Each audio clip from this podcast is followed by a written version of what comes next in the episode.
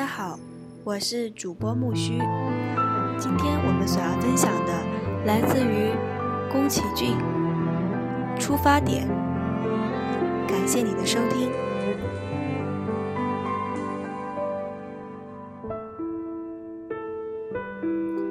我想创作的电影。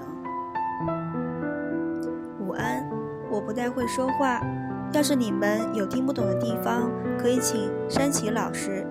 听讲者的年级呃任老师来解说好了。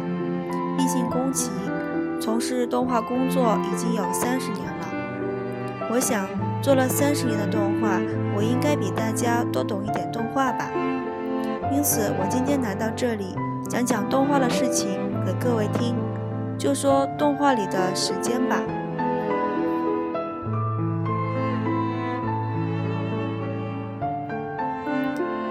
知道古时候有一个神文时代吗？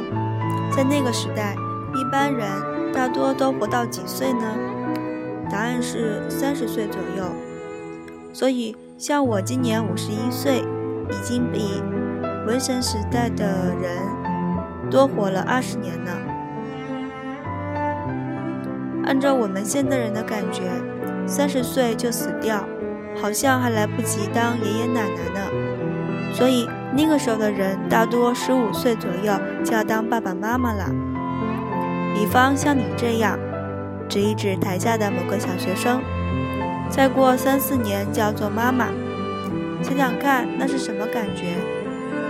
当妈妈就是要生小孩，可是那时候的小宝宝也很容易夭折，做父母的只好多生一点。一个人十五岁的时候就当妈妈。然后小孩长到十五岁的时候，妈妈正好三十岁，差不多快要死了，死的那么早，也真是可怜。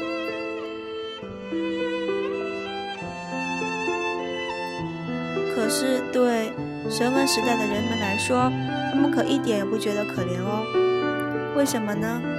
你知道，一个人能活到三十岁的人，会被村里的人当成长老，大家都会尊敬他。在漫画里应该能够常常看到才对。村子里的长老好像都是白发斑斑又驼背的老爷爷。没想到神文时代的长老全都只有三十多岁吧？当然啦，也不是人人一到三十岁就死，而是有人活到三十二或三十五岁的，那就是大长老喽。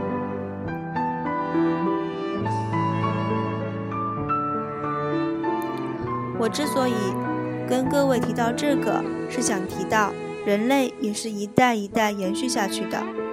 就像树木到了冬天会枯，叶子会黄会落，可是春天一来，它又会长到新新芽一样。人类生下婴儿，把小孩养大，孩子长大之后又会生小孩，小宝宝会长得像他们的父母。所以做父母的虽然会死。会像他们的人又会回到这个世界上。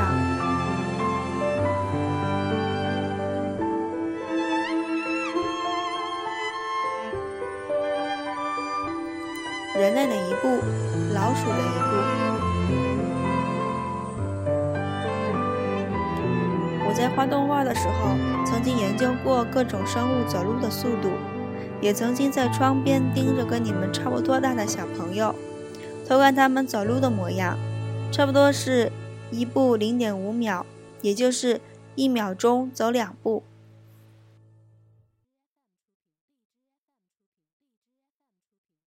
像我累的时候会没精打采的走路，一步拖一步的。早上起来精神好，走路就有力气；到了晚上回家时，就会走得比早上还慢。那么老鼠走路的速度有多快呢？要是有这么小的一只老鼠，也像你们一样走步零点五秒，那么从这里走到这里，比划着讲桌的两端，应该要花很多时间吧？他们的一步那么小，还要花零点五秒，简直就像在拖着脚步走了。但事实上，我们看到的小老鼠都走得很快吧？人类甚至觉得老鼠不走路都是用跑的，可见它们的一步走得有多快。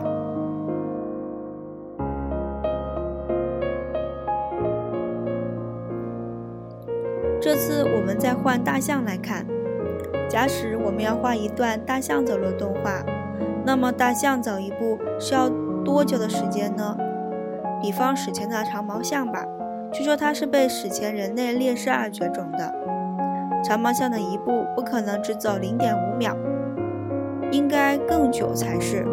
可是同样走一段路，长毛象花的时间可能跟人类差不多，搞不好比人类更快呢。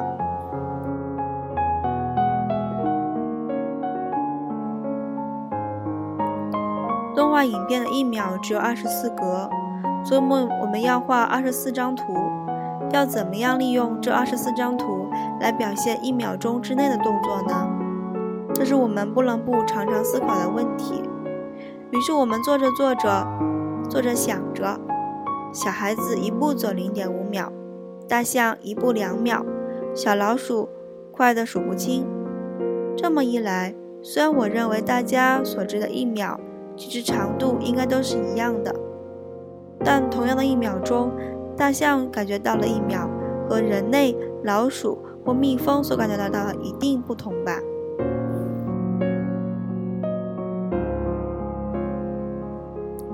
让我们把范围再扩大一点，有没有人知道地寒对流？哎呀，没有人知道，笑。那么你们有没有听过？板块移动这个名词，应该都有听说过吧？那就是地寒对流的结果。现在地球科学仍然用这一套学说，在地球最深处有一个叫核的地方，而在地球表面与这个核心之间则夹着一层地寒。这种地寒软软的会流动，常常挤来挤去，久而久之便会推动陆地板块移动。像我们日本列岛就在太平洋板块上，地上的地寒流动时，我们会被它带着动。很多地震就是这样来的。那么地寒动得有多快呢？差不多是一年三公分，一年才走三公分耶。就算我们盯着它一直看，也不可能看得出来它正在移动吧？假使你们都是身高一千公尺的巨人，寿命是一万年。不，一万年是不够的，而是一百万年这么久，甚至像石头过样那样的话，说不定就能观察到出地寒的移动了。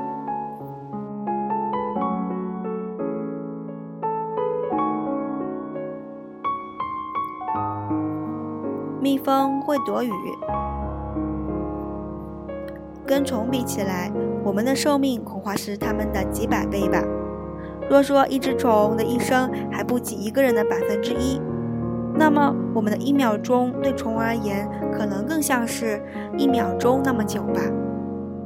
这当然是我自己的解释啦，我也不知道是不是如此，只是想象罢了。笑。考试的时候如果写这种答案，或许会被打叉哟。不过假使虫子们真的有这种感觉，那会是如何呢？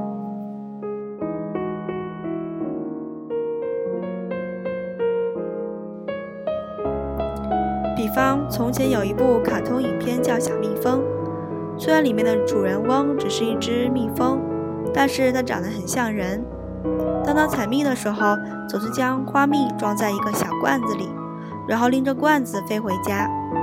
可是真正的蜜蜂脚下不可能吊着小罐子吧？所以我就想，假使我能做一部电影，用真正的蜜蜂做主角，然后拍出它眼中的世界。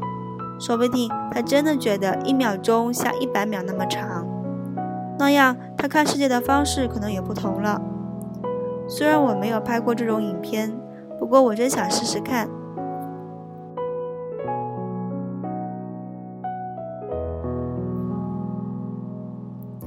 对这只小蜜蜂来说，雨看起来是什么样子呢？你说说看，你觉得它会怎么看雨呢？边说边指着前排的一个学童，我觉得他应该看不到雨吧？孩子答道。也对，因为一秒钟对他来说像一百秒那么久嘛。所以从这里看，这里一秒里下的雨滴感觉像是一百秒里下的，是吧？所以在他的眼里，雨滴滴得好慢啊。下雨的时候我们会被淋淋湿，可是蜜蜂呢？它们可能不会淋到雨哦。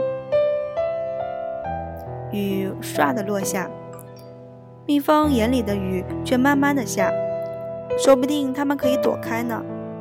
蜜蜂的翅膀也拍得很快，不过像我们走路的时候看见自己的双手摆动一样，蜜蜂说不定也能看得见，也看得见自己的翅膀拍动。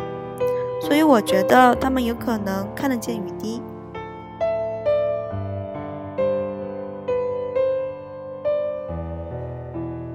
那么雨滴是怎样的呢？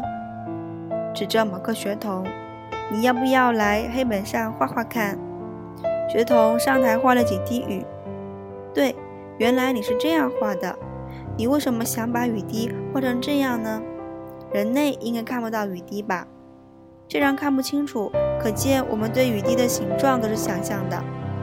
人类会想象水掉下来的时候的是这个样子，然后凭着想象画画。因为我们没有蜜蜂那样的眼睛，不过我们知道太空船里的水滴是怎样的。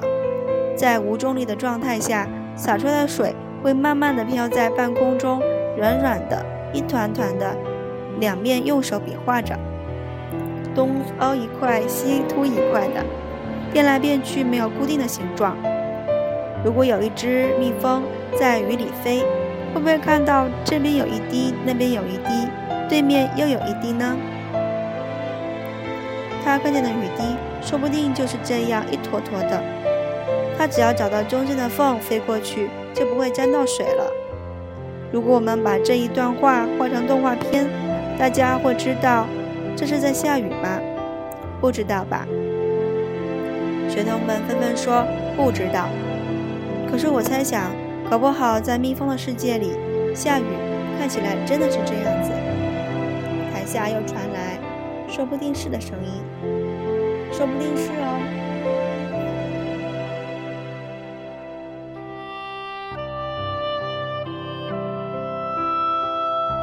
不说蜜蜂，就说鱼在水里游，也可能是类似的情况。可是有些鱼会跳出水面的，在水里的时候，鱼会不会想：我现在在水里面，你们现在都在空气中？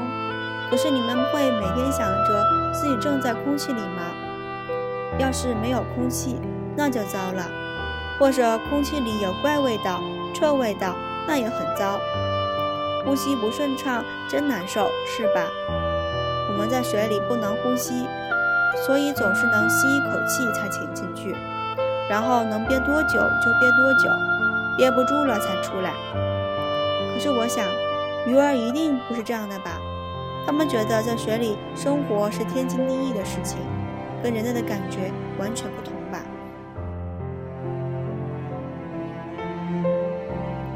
有了这样的观念，我们再跳出来讲象龟。象龟是全世界最长寿的动物，假设它可以活两百年好了。生长在 Galapagos 群岛，以仙人掌等为食物的象龟。由于其行动非常缓慢，因此在他们的眼里，人类散步的走法可能快得不得了呢。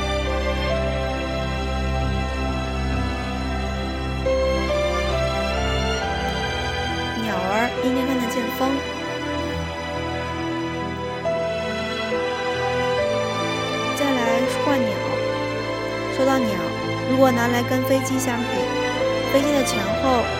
飞机的后面通常有舵，上面有所谓的辅助翼，是用来上下平衡的。升降舵会朝上或朝下，方向舵则是左右对称。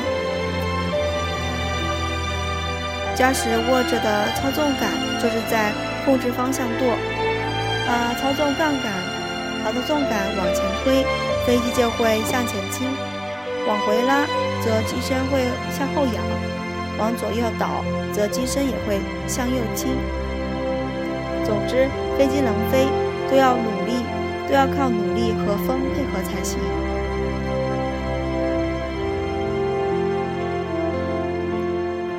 可是鸟就不同了，就像我们都想都不用想就会站一样，它只要用尾巴甩几下，就可以控制飞行的方向了。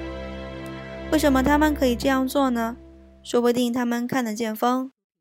这当然是我的胡思乱想了。还有，鸟儿的寿命也比人类短，所以当有一阵风花了一秒钟吹到人的身上，对鸟儿来说可能像是好几秒，当然够它反应了。鸟类所感受到的风，应该比人类感受的更缓和。这当然还是我想象的，都是想象。我们的工作全都要靠想象。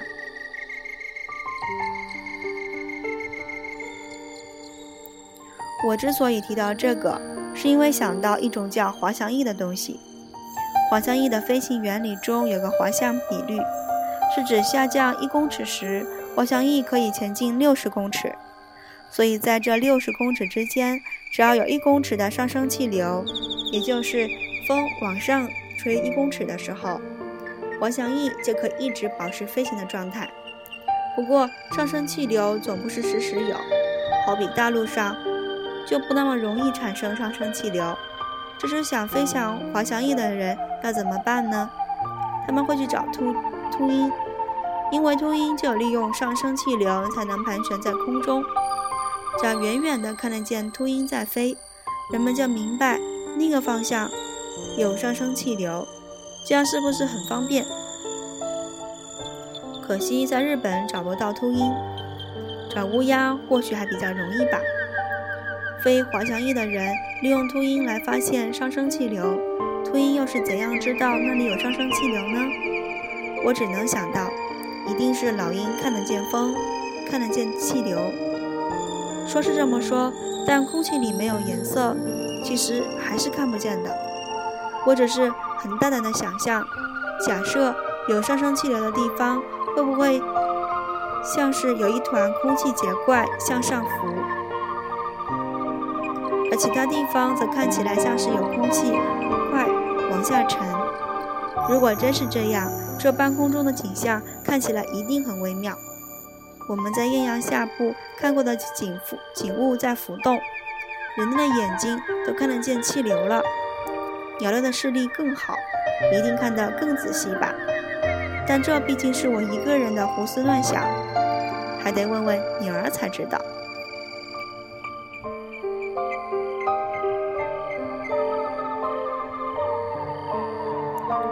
如何感觉一秒钟？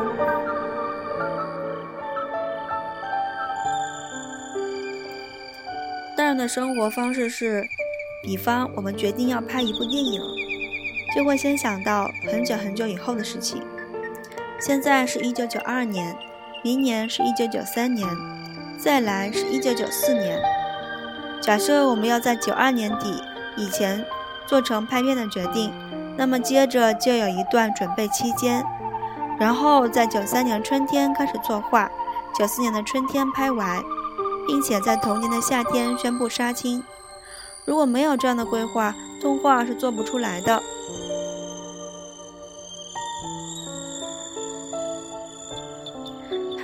这些。对你们而言，到1994年为止，你们还是国一的学生；到95年则是国二的学生。可是我们的时间却没有那么充裕。差不多到93年的春天时，我们就开始急得像热锅上的蚂蚁了。因为我们开始会觉得时间不够用，孩子们发出了咦的惊讶声。要拍一两一部两小时动画片，一年是不够的。这个当然是靠经验判断出来的。家属给我们一年时间，那就要拖到一九九五年了。笑，到时候不知道地球还在不在。人类，大大人们都是这样，不光我们做动画的。每个人都在时间不够的感觉中度日，所以暑假常常是在转眼之间来了又走。可是，在孩提时代，小孩都喜欢暑假的快点来，等着等着就觉得一个月好长好长。可是，一进入假期，就觉得时间好短好短，对不对？同样是一个月，等待和放假的感觉为什么会这么不同？所以说，时间会随着感觉，及生物的不同角度而长短不一样。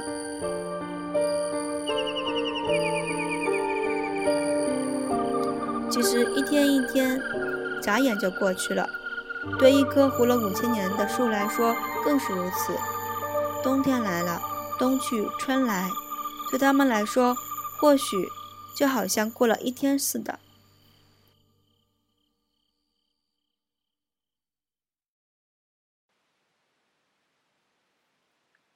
换成虫的角度，爬这样的高度，把手抬离讲桌，可是一段不得了的距离。他们的世界一点都不小。照这样想，植物的世界也很辽阔了。刚才我说的那些，全都是想象出来的。但从事动画的工作就是要如此，既然要画各种生物，就要研究它们的动态。最后势必觉得它们的一秒钟绝对有别于人类的一秒钟，树的一秒钟也和我们的一秒钟有别。假使对时间的感觉会不一样，那么即使我们对一只小狗连续叫了十五分钟没什么什么感觉，但对于它而言，它已经叫了好几个小时了。树不会很痛。但是如果我们能够知道树的喜怒哀乐，感觉也不错。我总是这样想。我家的狗今天早上也吵着要我带它出去散步，但我也只好对他说我很忙，就出门了。诸如此类的事情，都是我从事动画工作之后才去思考的。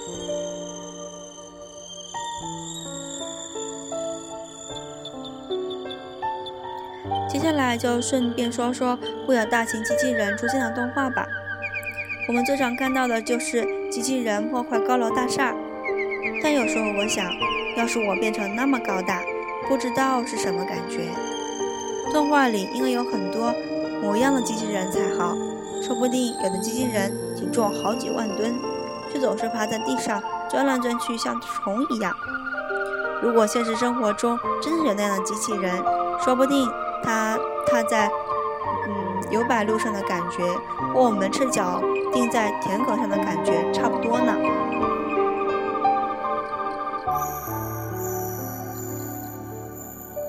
还有，你们知道木星吗？应该知道吧？那是一颗由气体构成的星球，那上面有一些像肚脐眼一样的东西。如果在有没有在照片上看过？那都是一些很大的漩涡，用一杯水也可以做出漩涡，而木星上的漩涡形成原理跟水杯一模一样，只是时间不同罢了。所以，一个很会画水的动画师也一定会很会画树木，也一定会画一群人吵吵闹闹的走来走去，或运动场上的小朋友从事各种活动的情景景象。像这类内容就画得很好。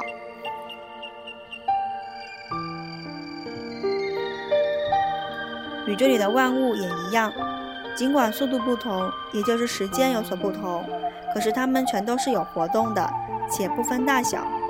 这也是我自己想象的就是了。所以只要能够了解其中的一个，就等于了解了全部了。但要做到这样并不容易。我在这份工作中的三十年间，渐渐有了这样的想法。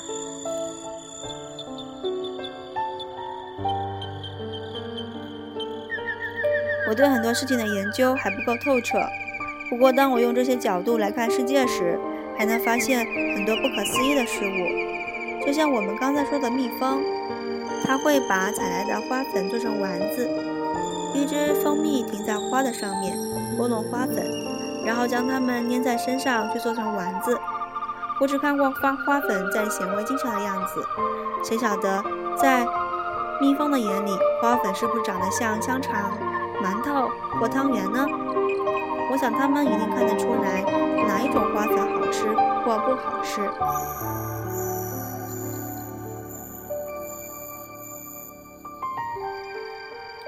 所以说，并不是只将蜜蜂丢到显微镜下看仔细就好。假使我们真能够进入他们的世界，用他们的眼睛去看四周的一切，得到的感想一定很有趣。说不定比太空探险家到外星球去冒险的故事更精彩呢。虽然我总是这么想着，但是要做起来也不是那么容易就是了。这段文字出自于宫崎骏，一九九二年八月十九日，仙台八方小学六年级三班课堂上。感谢你的收听，我是主播木须，让我们期待下期更新，拜拜。